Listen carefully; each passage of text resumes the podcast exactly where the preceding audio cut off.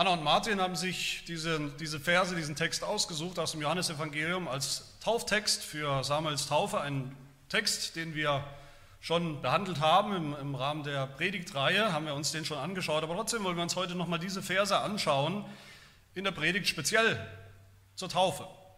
Und die Frage, die sich vielleicht der eine oder andere stellt, gerade wo wir diese Verse gelesen haben, haben diese Verse, das, was Jesus Christus hier sagt, hat das überhaupt irgendwas mit der Taufe zu tun? Das kann man sich natürlich genauso fragen bei jeder Predigt zum Abendmahl, zum Herrnmahl, wenn es nicht gerade die Einsetzungsworte, also das Herrnmahl selbst ist, hat dieser Text irgendwas mit dem Herrnmahl zu tun. Haben diese Verse ja, haben die was mit der Taufe zu tun, die wir gerade gehört haben. Wenn wir hier Nein antworten, dann garantiere ich euch, dann stimmt etwas ganz gewaltig nicht mit unserem Verständnis von der Taufe. Und dann stimmt auch ganz gewaltig etwas nicht mit unserem Verständnis vom Evangelium. Egal welchen Text wir hören und predigen, gepredigt bekommen, wir finden darin das Evangelium, dann hat der Text auch mit der Taufe zu tun. Oder auch mit dem Herrenmahl, weil nämlich die Sakramente, um die es geht, auch heute in der Taufe, Taufe und Abendmahl, nichts anderes sind als das Evangelium. Und zwar in einer anderen Form, in einer sichtbaren, greifbaren, schmeckbaren Form im Fall des Abendmahls. Das heißt, wir können sagen, müssen sagen, ja, wir haben es in diesen Versen sogar mit einem ganz hervorragenden Tauftext zu tun, wie wir auch gleich sehen werden. Diese Verse sind recht bekannt, sie sind Teil einer Rede Jesu, wo er sich selbst vorstellt den Zuhörern als ein Hirte. Wir haben hier auch in diesem Text, in diesem Zusammenhang eines von sieben sogenannten Ich bin-Worten Jesu, wo Jesus sich vorstellt als der, der er ist. Und hier sagt er, ich bin der gute Hirte. Diese Aussagen, diese Ich bin-Aussagen von Jesus im Johannesevangelium, das ist nichts weniger als Jesu Anspruch, dass er selbst dem gleich ist, der sich in der ganzen Bibel, auch im Alten Testament, vorstellt als der große Ich bin, Yahweh, Gott selbst der einzige und wahre Gott. Jesus ist der Ich Bin, er ist Gott. Aber er ist eben auch der gute Hirte und zwar ist er das für seine Schafe, wie bei jedem ordentlichen Hirten. Und hier in diesen drei Versen lernen wir einiges, das ist der erste Punkt, einiges über die Schafe, wer sie sind. Dann hören wir einiges über die Stimme des Hirten, was er sagt, was er uns zu sagen hat, was sein Ruf ist. Und drittens darüber, wie er seine Schafe bewahrt und begleitet ihr ganzes Leben lang mit, seinem, mit seinen Versprechen. Das sind meine drei Punkte. Die erste Frage also, wer sind die Schafe, von denen hier die Rede ist? Jesus verspricht seinen Schafen nichts weniger als das Allerwichtigste, das ewige Leben. Und wir wollen uns fragen, wer sind diese Schafe, denen er das verspricht? Schafe, klar, wir, sind hier in, einer, in einem Gleichnis, in einer Bildsprache. Schafe stehen hier an dieser Stelle für Menschen, aber sie stehen eben nicht, wie man denken könnte, für alle Menschen.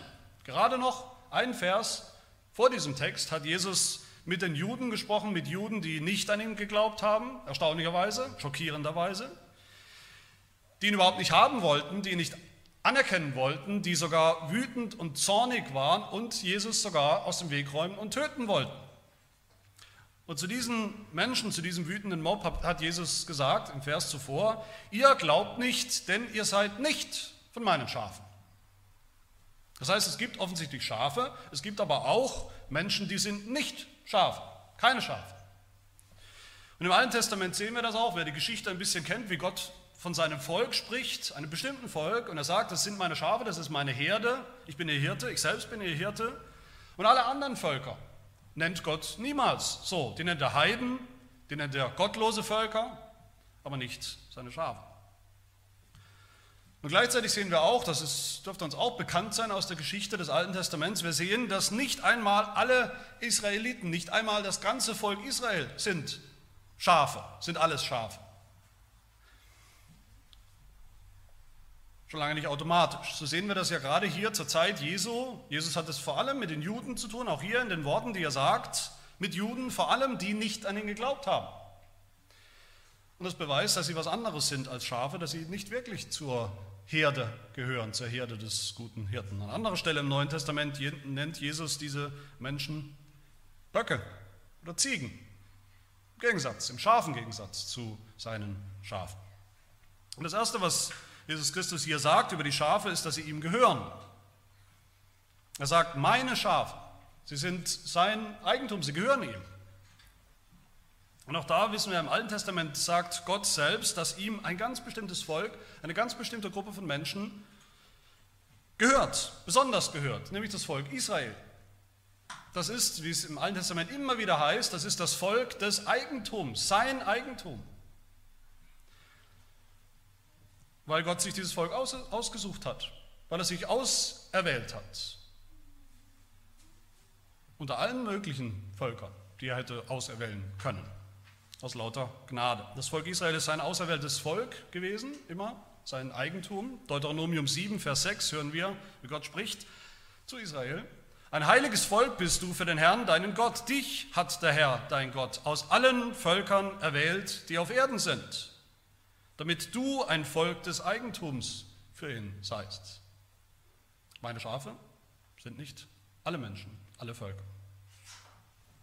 Und wenn Gott sich ein Volk auserwählt hat, aus allen möglichen Völkern, dann sollte klar sein und logisch sein, dass es eben viele andere Völker und Menschen gibt, die er nicht so auserwählt hat, die er übergangen hat. Auf diesem Hintergrund müssen wir es verstehen, was Jesus hier sagt, wenn er von diesen Schafen sagt, meine Schafe, das sind meine. Sie gehören Jesus, weil der Vater sie schon immer erwählt hat. Sie gehören Jesus, weil der Vater sie ihm, seinem Sohn, gegeben hat als ein Geschenk.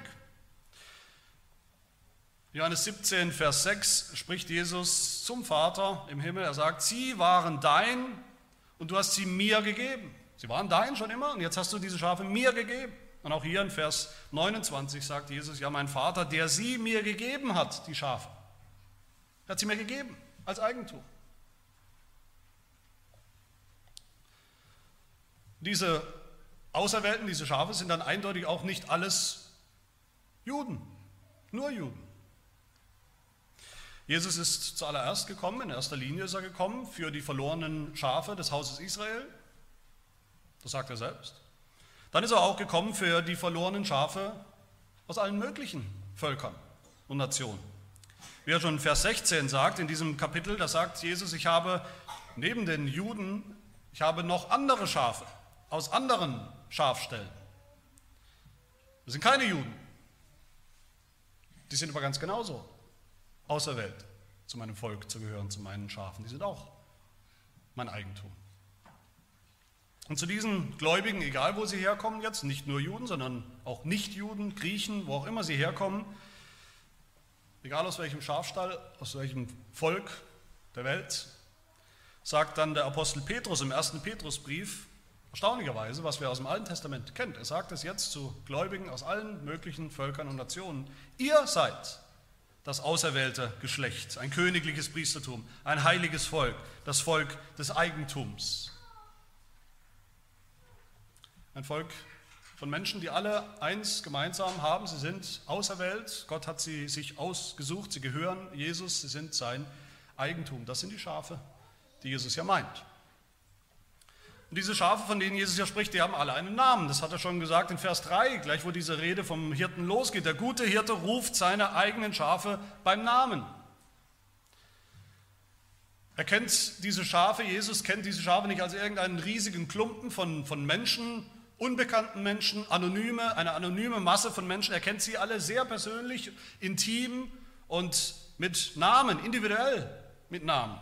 So ist das, was Gott sich auserwählt hat. So ist die Erwählung, Gottes Erwählung seiner Schafe. Konkret und persönlich und mit Namen. Das heißt für euch, bevor ihr Hannah und Martin eurem Sohn seinen Namen gegeben hat, seinen schönen Namen gegeben hat, hat Jesus ihn schon lange gekannt mit diesem Namen und bei seinem Namen gerufen. Was hat all das jetzt mit der Taufe zu tun, könnten wir fragen. Es hat sehr viel mit der Taufe zu tun. Gott hat seinen Schafen nämlich immer schon von Anfang an klare und deutliche Zeichen gegeben, dass sie genau das sind, Schafe. Erkennungszeichen, Erkennungsmerkmale der Schafe. Das Zeichen, dass sie ihm gehören, sein Eigentum sind, sein Bundesvolk. Im Alten Testament war das die Beschneidung, das Zeichen dass dieses Volk, das so beschnitten ist, zu Gott gehört. Und nur dieses Volk, exklusiv zu Gott gehört. Im Neuen Testament ist es die Taufe. Die Taufe und Beschneidung, das sind beides Zeichen für das Volk Gottes, Zeichen für die Gläubigen. Aber zu den Schafen gehören dann noch andere Menschen, eine wichtige Gruppe, nämlich auch ihre Kinder. Im Alten Testament waren die Schafe, wie gesagt, das waren die Israeliten, die erwachsen waren, die gläubig waren, die Gott nachgefolgt sind, ihm geglaubt und vertraut haben und ihre Kinder. Abraham wurde beschnitten als Zeichen, dass er ein Schaf ist, dass er zu Gott gehört, zur Herde Gottes gehört.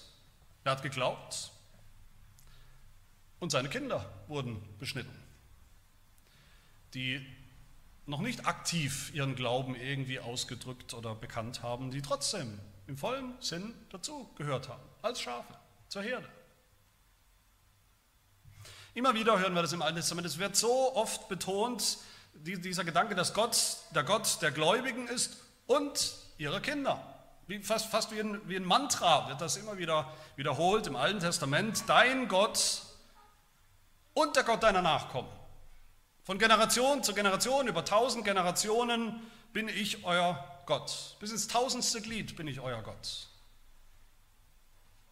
Der Gott des Alten Testaments ist nicht der Gott von Individualisten, jeder für sich, jeder mit seinem eigenen Gott, wie viele das heute denken, jeder seines eigenen Glückes Schmied, jeder muss selber schauen, wo er bleibt, jeder muss sich selbst entscheiden, was er mal sein möchte. Wenn er, wenn er groß, wenn er erwachsen ist, mit den Eltern hat das überhaupt nichts zu tun. Und die Kinder haben auch eigentlich nichts zu suchen in unserer Gemeinde, in den Kirchen. Jeder glaubt für sich, wenn er groß ist. Kinder können nicht zum Volk Gottes gehören, weil sie ja noch nicht selbst glauben können. Und deshalb können sie auch nicht getauft werden. Macht keinen Sinn. So reden heute viele Menschen. Nicht so im Alten Testament. Gott ist der Gott der Gläubigen, der Erwachsenen, mündigen Israeliten und ihrer Kinder, der Bundeskinder. Immer schon gewesen. Das heißt nicht, dass alle Kinder automatisch gläubig geworden sind oder gläubig gewesen wären. Übrigens genauso wenig wie alle erwachsenen Israeliten automatisch und hundertprozentig gläubig waren. Das war niemals der Fall. Aber Gott ist der Gott aller seiner Schafe, groß oder klein, auch ganz klein. Und daran hat sich übrigens, man könnte das denken, aber es ist nicht so, daran hat sich überhaupt nichts geändert, wenn wir zum Neuen Testament kommen, als unser Herr Jesus Christus gekommen ist. Auch im Neuen Testament ändert sich nichts. Gott ist derselbe Gott, derselbe treue Bundesgott von Generation zu Generation, derselbe treu den Seinen und ihren Kindern. Auch im Neuen Testament hören wir, wie Jesus zu den frommen, vielleicht überfrommen, hyperfrommen Juden sagt, warum schickt ihr dauernd die Kinder weg? Seit wann gehören die Kinder nicht mehr dazu zum Volk Gottes, wie es früher, wie es immer war? Im Gegenteil, er sagt, lasst die Kinder zu mir kommen, schickt sie nicht weg, wehrt ihnen nicht, zu mir zu kommen, denn solchen, genau solchen gehört das Himmelreich, das ich bringe. Wir hören den Apostel Paulus, wie er sagt zu den Christen, zu der, zu der Gemeinde im 1. Korintherbrief Kapitel 7, wie kommt ihr eigentlich darauf, dass eure Kinder erst erwachsen werden müssen, bevor sie zum Volk Gottes, zur Gemeinde gehören können, zu den Schafen. Habt ihr überhaupt nichts gelernt, keine Lektion gelernt aus dem Alten Testament? Habt ihr vergessen, dass Gott, euer Gott, ein Bundesgott ist? Eure Kinder sind nicht, wie manche gedacht haben, ungläubige, gottlose Heidenkinder, Nichte vor Gott. Wir sind nicht unheilig, sondern heilig. Sie gehören von Anfang an zu meinem Volk, meinem Eigentum. Eure Kinder sind keine Böcke, sondern auch Schafe.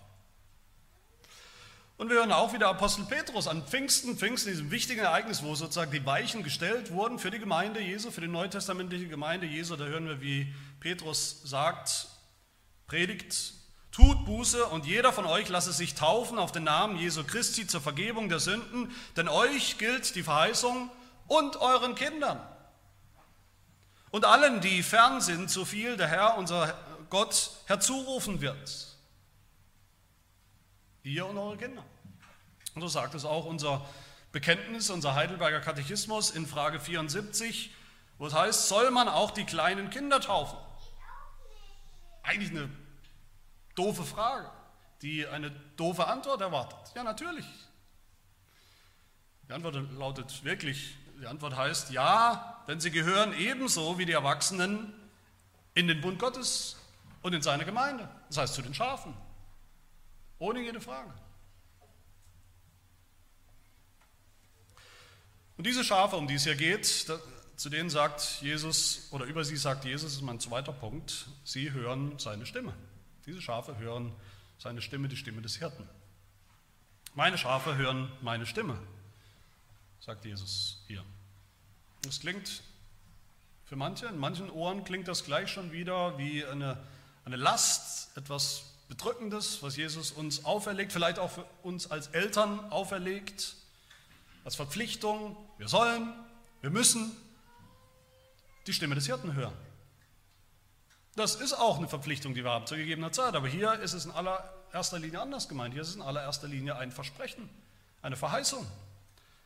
Das Versprechen Jesu. Meine Schafe hören meine Stimme. Meine Schafe werden meine Stimme hören. Das ist ein Fakt. Und das ist gute Nachricht, dass das so ist. Was ist eine Stimme? Die Stimme des Hirten, worum geht es da? Die Stimme Gottes, muss man auch dazu sagen, ist nicht immer etwas, was man hören will, ist nicht immer angenehm. Für viele Menschen ist es eine furchtbare Vorstellung. Die wollen überhaupt nicht von Gott hören. Sie fliehen hier und dahin, um bloß der Stimme Gottes zu entkommen. Für Adam das erste Geschöpf, den ersten Menschen, den Gott gemacht hat, war die Stimme Gottes zunächst sehr angenehm. Er hat sie gekannt, er hat sie immer wieder gehört, aber nur bis zur ersten Sünde, nur bis zum Sündenfall. Danach war die Stimme Gottes sehr unangenehm. In Genesis 3 lesen wir, Adam und Eva hörten die Stimme Gottes des Herrn, nachdem sie gesündigt hatten. Sie hörten die Stimme Gottes des Herrn, der im Garten wandelte, als der Tag kühl war, und der Mensch und seine Frau versteckten sich vor dem Angesicht Gottes, sind geflohen vor seiner Stimme. Und später gibt Adam zu vor Gott. Er sagt, ich hörte deine Stimme im Garten und fürchtete mich. Es, diese Stimme kann auch furchteinflößend sein. Und ganz ähnlich war es auch beim Volk Israel damals. Die kannten auch Gottes Stimme. Sie wussten, es ist das Allerwichtigste, Gottes Stimme zu hören und ihr zu gehorchen. Das ist es, worum es geht. In Exodus 19 sagt Gott zu ihnen, zu Israel, wenn ihr nun wirklich meiner Stimme Gehör schenken und gehorchen werdet und meinen Bund bewahrt, so sollt ihr mein besonderes Eigentum sein. Wenn nicht, dann nicht. Entweder er hört, gehört, gehorcht meiner Stimme oder eben nicht. Das war eine hohe Verantwortung, das war eine Last. Und natürlich waren sie nicht gehorsam, das Volk Israel im Großen und Ganzen. Und deshalb hatten sie Angst vor Gottes Stimme. Das Volk Gottes hatte Angst vor Gottes Stimme. Vor der Stimme des Heiligen Gottes, vor der Stimme des Richters. Exodus 20 hören wir, wie das Volk Israel sagt, Gott soll nicht mit uns reden, bloß nicht seine Stimme. Sonst, wenn wir sie hören, dann sterben wir. Und so erlebt es eigentlich mehr oder weniger jeder Sünder, der weiß, dass er ein Sünder ist. Der erlebt so die Stimme Gottes als sehr unangenehm, als etwas, vor dem man fliehen will. Aber die Stimme Jesu, des guten Hirten, der sich hier vorstellt, ist ganz anders. Die Stimme des guten Hirten ist nicht eine Stimme, die uns verdammt, nicht eine Stimme, vor der wir Angst zu haben brauchen als Sünder. Als Hirte weiß er, wer oder was wir sind, was für Schafe wir sind. Seine Stimme ist eine heilsame Stimme, zumindest für die Schafe. Und was spricht Jesus? Was spricht seine Stimme? Sie spricht, wie wir es gehört haben, ich bin die Tür, die Tür für die Schafe, die Tür, um sie rauszulassen aus ihrem Schafstall, um sie in die Freiheit zu führen, um die Freiheit von, von Schuld und Sünde. Die Stimme spricht, der Vater hat die Schafe erwählt, schon vor Grundlegung der Welt, jeden Einzelnen, und er hat sie mir gegeben, sie sind jetzt mein. Ihr seid mein, spricht die Stimme zu den Schafen. Sie spricht, ich rufe meine eigenen Schafe beim Namen und führe sie heraus. Vers 3 in diesem Kapitel. Sie spricht, ich bin der gute Hirte, der gute Hirte lässt sein Leben für die Schafe. Ich bin das Lamm, sagt Jesus. Ich bin wie ein Lamm, wie ein Lamm, wie ein Unschuldslamm, lasse ich mich führen zum, zur Schlachtbank in den Tod für meine Schafe. Dafür bin ich gekommen, damit ihr nicht mehr sterben müsst als Strafe, als Strafe Gottes, sondern das Leben habt, das ewige Leben. Das ist das, was die Stimme spricht und was wir schon gehört haben und in diesem Kontext auch alles hören. Und diese, diese Botschaft, könnte man sagen, ist fast zu schön oder ja, zu schön, um wahr zu sein, vielleicht fast zu einfach für die, die wissen, dass sie Sünder sind und was für ein Problem das ist. Aber die Schafe hören diese Stimme. Die hören genau das. Und eines Tages wissen sie, dass es stimmt. Dass sie es glauben dürfen und glauben können, darauf vertrauen dürfen. Und das ist das Evangelium, das ist die Stimme des Hirten, die wir glauben dürfen. Wenn wir das tun, dann haben wir das ewige Leben. Vers 28. Samuel ist zwar ein, ein sehr süßes Baby, aber die Realität ist, dass auch er belastet ist mit einer Hypothek, einer großen Hypothek. Der Hypothek der Schuld, der Sünde, die er schon geerbt hat, mit in die Welt hineingebracht hat und der eigenen Sünde, die er schon getan hat und noch tun wird. Das ist die Realität. Aber auch er darf und wird, so Gott will, sein ganzes Leben lang die Stimme des Hirten, des guten Hirten hören, sein ganzes Leben lang, der zu ihm sagt, Samuel, ich habe deine Hypothek, die Schuld der Sünde, diese ganze Rechnung, negative Rechnung, bezahlt. Ich habe sie, diese Rechnung, ans Kreuz genommen und ausgelöscht, vernichtet. Sie existiert nicht mehr. Damit Sünder wieder zu Gottes Eigentum werden können, muss sie jemand zurückkaufen, muss jemand einen Kaufpreis bezahlen. Und das war die Aufgabe des Hirten, für die Schafe zu bezahlen mit seinem eigenen Leben, mit seinem eigenen kostbaren Blut.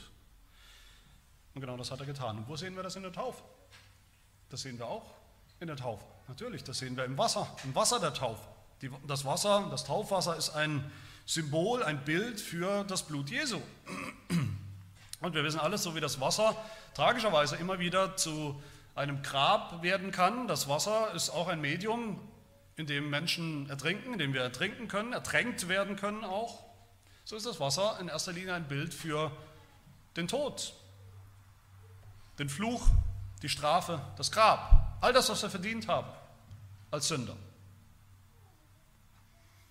Und dieses Wassergrab oder auch die Sintflut, könnte man sagen, des Taufwassers, die Sintflut vom Gericht Gottes, das dort auch sichtbar und deutlich wird, ist genau das, was Jesus Christus als guter Hirte auf sich genommen, auf sich gezogen hat für seine Schafe. Und deshalb ist dieses Wasser jetzt nicht mehr bedrohlich für uns, sondern es ist jetzt das Mittel, das Medium, durch das Gott rettet. So wie das Wasser, ganz normales Wasser, uns reinigt vom Dreck, so reinigt uns das Blut Jesu von unseren Sünden, wäscht sie ab von uns, von unserem Herzen, von unserem Gewissen. So sagt es auch unser Heidelberger Katechismus in Frage 69. Und da heißt es in der Antwort, Christus hat dieses äußerliche Wasserbad eingesetzt und dabei verheißen, dass ich so gewiss mit seinem Blut und Geist von der Unreinigkeit meiner Seele, das heißt von allen meinen Sünden, reingewaschen bin, wie ich äußerlich durch das Wasser gereinigt werde, das die Unsauberkeit des Leibes wegnimmt. Wie funktioniert das? Wie funktioniert das genau bei Samuel? Der wird gleich getauft. Wahrscheinlich hat er das heute Nachmittag oder heute Abend schon wieder vergessen. Ich hoffe, das wird jetzt nicht dramatisch für ihn oder traumatisch für ihn. Wahrscheinlich vergisst er das sehr schnell.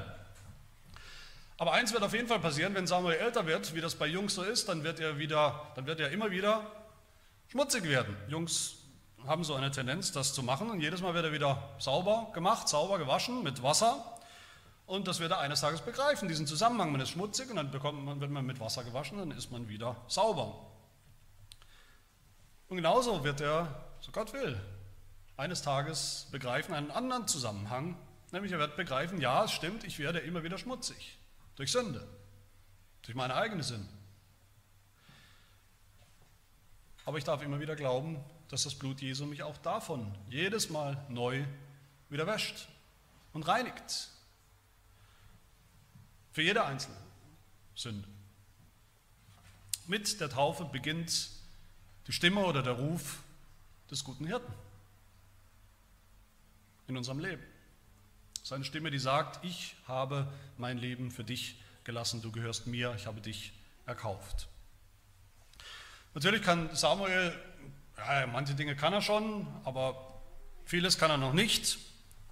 Er kann auch diese Stimme noch nicht bewusst hören und verstehen. Wahrnehmen, wie vielleicht ein Jugendlicher oder wie ein Erwachsener. Aber heißt das dann, dass all das wirkungslos ist, dass all das überhaupt nichts bringt? Nein, sicherlich nicht. So denken zwar viele, die den Kindern auch deshalb die Taufe verweigern wollen, weil sie sagen, der versteht sowieso noch nichts. Das hat keine Wirkung, das, das bringt nichts. Aber so wie Babys ja auch noch nicht bewusst darüber nachdenken und reflektieren können, dass ihre Eltern sie lieb haben, dass ihre Eltern für sie da sind, dass ihre Eltern für sie sind. So ist es auch mit Gott und seiner Zusage, seinem Versprechen für uns. Wenn Samuel sich immer wieder erinnert, später, was Jesus, was Jesus, was seine Stimme zu ihm gesagt hat in seiner Taufe, in der Taufe heute, dann wird er hoffentlich eines Tages plötzlich oder allmählich, ganz allmählich, diese Stimme, die er eigentlich immer schon gehört hat, anders hören. Eines Tages in Gottes Zeitplan wird er merken, ich kenne diese Stimme. Das ist nicht eine, eine komische, fremde, abstrakte Stimme, sondern das ist eine Stimme, die ich eigentlich schon immer gekannt habe. Ich kenne sie ganz genau, es ist mir eine vertraute Stimme, das ist die Stimme von Jesus, das ist die Stimme meines Hirten. Und Samuel soll und darf diese Stimme natürlich sein ganzes Leben lang hören. In jeder Predigt soll er sie hören, genau hören, persönlich hören, sodass er sagt, ah, ich, diese Stimme kenne ich. Ich kenne den, der da mit mir persönlich spricht, durch jede Predigt. Und jedes Mal, wo er die Bibel in die Hand nimmt und sie aufschlägt und liest, darf er diese Stimme hören und sagen, ich kenne diese Stimme, ich weiß, ich bin da gemeint, ganz persönlich. Gottes Ruf Besonders in der Taufe sehen wir das. Gottes Ruf ist nicht allgemein und, und irgendwie abstrakt. Gott ruft nicht, lässt seine Stimme nicht in die Welt hineinschallen und wartet dann darauf und hofft, dass irgendjemand so nett ist, diese Stimme vielleicht zu hören und darauf zu reagieren, zu antworten. Es ist die Stimme Jesu, die sehr konkret und persönlich und sogar namentlich ist. Er ruft uns bei unserem Namen, so wie Gott sein Volk Israel beim Namen gerufen hat. Jesaja 43 hören wir. So spricht der Herr, der dich geschaffen hat, Jakob, der dich gebildet hat, Israel. Fürchte dich nicht, denn ich habe dich erlöst. Ich habe dich bei deinem Namen gerufen, du bist mein. Samuel, du bist mein, spricht Gott in der Taufe. Das ist der Ruf des Hirten an seine Schafe, der Ruf der Taufe.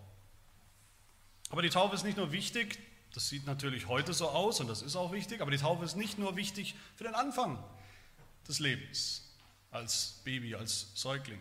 Sie ist prägend für das ganze Leben der Schafe. Und das ist mein letzter Gedanke noch kurz, wie Gott seine Schafe begleitet und bewahrt durch den guten Hirten. In diesen Versen 28 und 29 finden wir vielleicht eine der, der klarsten oder deutlichsten Aussagen der ganzen Bibel darüber, dass ein Christ, jemand, der mal einmal wirklich gläubig geworden ist, nicht mehr aufhören wird, zu glauben, nicht mehr verloren gehen wird. Egal was passiert. Das ist die wunderbare Lehre, das nennen wir oft die Lehre vom Beharren der Gläubigen oder von der Bewahrung der, der Gläubigen bis zum Schluss. Jesus sagt hier, niemand kann, kann uns, die Gläubigen, die Schafe aus der Hand Jesu reißen, kein Feind, von denen die es tatsächlich gibt, keine Versuchung, die uns wegziehen will, nicht mal wir selbst können uns aus dieser Hand reißen. Und zwar nicht, weil wir so starke, beispielhafte Christen sind, Gläubige, weil wir immer so einen starken, beispielhaften Glauben haben. Wer das hat, der soll bitte die Hand heben. Tut keiner. Wir sind schwach im Glauben, immer wieder schwach im Glauben. Wir lassen uns tatsächlich immer wieder verführen von den Versuchungen in dieser Welt zur Sünde. Unsere Hoffnung ist nicht, niemals, dass wir so treue Schafe sind, dass wir immer bei Jesus bleiben werden.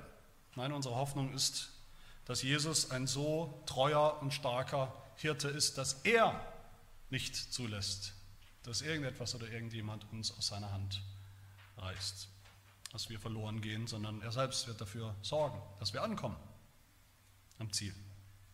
Jesus verspricht seinen Schafen hier ewiges Leben. Ewiges Leben ist genau das. Es ist ewig. Es hört nicht auf. Es hört nicht plötzlich auf. Wer es einmal bekommen hat, dem wird es Gott auch nicht mehr wegnehmen und auch niemand anderes, weil Gott größer ist als alle, sagt Jesus. Aber liebe Gemeinde, auch das hat dann wieder alles mit der Taufe zu tun. Auch diese gute Nachricht, das ist gute Nachricht, ja, auch das finden wir in der Taufe, besonders in, in einer Taufe wie heute, einer Taufe von einem Baby, einem Säugling. Was sagt es uns denn?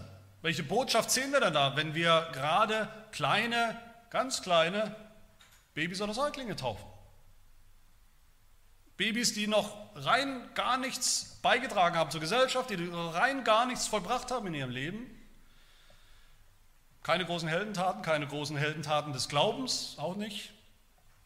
Noch nicht mal die kleinste Äußerung des Glaubens von sich gegeben haben. Sagt uns doch sicherlich eines zumindest sehr deutlich, nämlich dass es sowieso nicht auf unsere eigene Kraft oder unser Vollbringen oder unsere Werke ankommt oder ankommen kann, sondern allein auf Jesu Kraft, auf das, was Jesus getan hat und tun wird, auf seine Treue, auf seine Gnade. Es sagt uns deutlich, dass es nicht auf irgendetwas ankommt, was wir tun oder beitragen im Evangelium. Und was sagt es uns denn, dass wir nur einmal getauft werden im Leben? Auch das ist ja eine Botschaft. Es sagt uns sicherlich nicht, dass wir durch die Taufe oder direkt nach der Taufe, jetzt wenn Samuel getauft wird, in, in, in der Sekunde ist er plötzlich ein Heiliger, der keine Sünde mehr hat, reingewaschen von 100% Sünden und wird auch niemals mehr eine einzige Sünde tun. Nein, das ist, ist nicht die Botschaft der Taufe. Wir sündigen noch, Samuel wird noch viel sündigen in seinem Leben. Das ist die Realität. Sollen wir deshalb jedes Mal, am besten nach jeder Sünde, die Taufe wiederholen? Nein, das dürfen wir nicht und das brauchen wir auch nicht. Warum nicht? Weil Gottes Versprechen einmalig ist und bestehen bleibt, nicht ins Wanken kommt durch unsere Schwachheit. Er ist weiterhin unser Gott. Uns gilt auch weiterhin bei jeder einzelnen Sünde, das Blut Jesu wäscht uns rein. Davon. Und es gilt weiterhin das Versprechen, dass Jesus uns schon ewiges Leben geschenkt hat, das ewig bleibt, das in Ewigkeit bleibt, wir in Ewigkeit nicht mehr verloren gehen. Wir brauchen nur eine Taufe, weil das eine Versprechen Gottes für immer reicht und für immer bestehen bleibt. Weil es gilt, weil es alle Sünden in der Vergangenheit, Gegenwart und Zukunft schon abdeckt. Das heißt, schon in der Taufe dürfen wir sehen, Jesus Christus ist der gute Hirte, der selbst dafür sorgen wird, dass seine Schafe ihm nachfolgen, dass sie ihm niemand aus seiner Hand reißen werden, in Ewigkeit nicht mehr. Ja, die Taufe bedeutet auch Verantwortung. Verantwortung für die Eltern, für Hannah und Martin. Die haben die Verantwortung. Ihr habt die Verantwortung, genauso über Samuel, über alle eure Kinder zu denken. Auch wenn es uns manchmal schwerfällt oder schwerfallen wird in Zukunft, zu denken, dass er, auch Samuel, jetzt schon ein Schaf ist. Kein Bock. Ein kostbares Schaf in Jesu Herde, das teuer erkauft ist. Durch Jesus. Ihr habt auch die Verantwortung, als Eltern sind wir sowas wie Unterhirten, ihr habt die Verantwortung als Unterhirten, eure Kinder zu dem großen Hirten, dem guten Hirten, Hirten zu bringen, dass sie immer wieder seine Stimme hören, dass ihr sie immer wieder hören lasst, erschallen lasst, damit sie ihnen immer vertrauter wird, diese Stimme. Kinder großzuziehen ist oft schön, aber oft auch schwer, manchmal eine Last, aber die Taufe soll uns immer ein, ein, ein eine Ermutigung und ein Trost sein, sie gilt für immer. Die Taufe gilt auch dann, wenn wir den Eindruck haben, manches geht vielleicht schief. Kinder, Jugendliche vielleicht haben eine Zeit, wo sie rebellieren, wo wir den Eindruck haben, da ist wenig zu sehen. von christlichem Leben und Verhalten, von Glauben und Vertrauen auf Jesus Christus, da hilft uns die Taufe, dass wir Geduld haben. Sie sagt uns, habt Geduld mit euren Kindern. Warum? Weil Gott selbst Geduld hat mit seinen Schafen, wie mit uns auch, mit allen seinen Schafen. Gott hat einen sehr langen Atem. Ja, die Taufe bringt auch Verantwortung mit sich für Samuel. Er soll tatsächlich auch auf Jesu Stimme hören. Er soll und muss das. Er soll Jesus nachfolgen wie es hier auch heißt, wie Jesus sagt. Je größer er wird, je größer Samuel wird, desto mehr ist das auch seine eigene Verantwortung, das zu tun. Es gibt fast nichts Schlimmeres, als dass ein Kind, das genauso aufwächst, aufgewachsen ist, unter diesem Vorzeichen der Taufe, diesem positiven Vorzeichen Gottes mitten in der Gemeinde, dem Versprechen, dass Gott sein Gott sein will und ist, dass ihm alle seine Sünden vergeben sind, in Jesus Christus und dieses Kind, er oder sie, wirft all das eines Tages weg, stößt es weit von sich, ungläubig, undankbar, rebellisch. Das gibt es, das gibt es leider. Und das ist vielleicht eine Angst, die wir als Eltern manchmal haben, manchmal kennen. Aber selbst da dürfen wir als Eltern hoffen und beten, dass die Taufe ihre Wirkung eines Tages entfalten wird, dass Gott sein Versprechen einlösen wird bei unseren Kindern. Dass unsere Kinder vielleicht später, als wir uns gewünscht hätten, eines Tages, vielleicht als Erwachsene, erst umkehren und glauben und die Stimme Jesu hören und ihr vertrauen. Aber die Botschaft der Taufe, das dürfen wir alle heute sehen und hören, das dürfen wir alle heute mit nach Hause nehmen. Die Botschaft der Taufe ist durch und durch gute Nachricht. Jesus ist der gute Hirte der Schafe, sie gehören ihm in sein Eigentum für immer, persönlich, mit Namen. Der gute Hirte lässt sein Leben für die Schafe, er hat es schon gelassen vor 2000 Jahren am Kreuz, das gilt, sodass wir nicht mehr im Gericht, im Wasser des Gerichts umkommen müssen, sondern durch das Wasser hindurch gerettet werden. Die Schafe hören seine Stimme, sie hören das Evangelium zur rechten Zeit, hören sie es, glauben es, verstehen es und glauben es. Und so einmalig wie die Taufe ist in unserem Leben, so gilt sie auch das ganze Leben lang und sagt uns, erinnert uns immer wieder, egal was passiert, nichts und niemand kann uns aus der Hand unseres Herrn Jesus Christus reißen und auch unsere getauften Kinder nicht. Er wird seinen Schafen ewiges Leben geben. Dafür wollen wir ihm danken. Lasst uns beten. Herr, wir danken dir, dass du dich unser angenommen hast, als wir nichts anderes waren als verirrte, verlorene Schafe, die stur ihren eigenen Weg gegangen sind, den Weg der Sünde, den Weg ins Verderben hinein. Wir danken dir, dass du deinen Sohn gesandt hast als Schaf, als Lamm Gottes, das die Sünden der Welt getragen hat als Schlachtschaf, als Opferlamm, das freiwillig für unsere Sünden gestorben ist, sein Leben gelassen hat. Der gute Hirte, der bereit war, sich selbst zu opfern für seine Schafe. Wir danken dir für das Evangelium, die gute Nachricht, dass wir deine Stimme immer wieder hören, immer wieder glauben dürfen. Wir danken dir, dass dir unsere Kinder wichtig sind und am Herzen liegen, die Kinder des Bundes, die du uns selbst geschenkt und anvertraut hast und denen du selbst deine große Treue, deine Bundestreue zeigen willst und zeigst und dein Versprechen einlösen wirst. Schenke ihnen diesen Glauben als Geschenk, den Glauben als Antwort auf deine große Liebe, auf deine Gnade, dass sie eines Tages von Herzen bekennen, dass sie den guten Hirten kennen, Jesus Christus, dass sie ihn kennen und lieben. Wir danken dir, dass egal was kommt, welche Versuchung, welche Schwachheit, welche Sünde auch immer noch kommen mag in unserem Leben, dass du uns in all dem und durch all das hindurch bewahren wirst, dass uns nichts aus deiner Hand reißen kann. Hilf, dass diese Zuversicht, dass sie uns mutig macht, mutig deinen Namen zu bekennen, mutig dir zu gehorchen, Jesus nachzufolgen, wohin er uns auch führt mit seiner Stimme. Das bitten wir in Jesu Namen. Amen.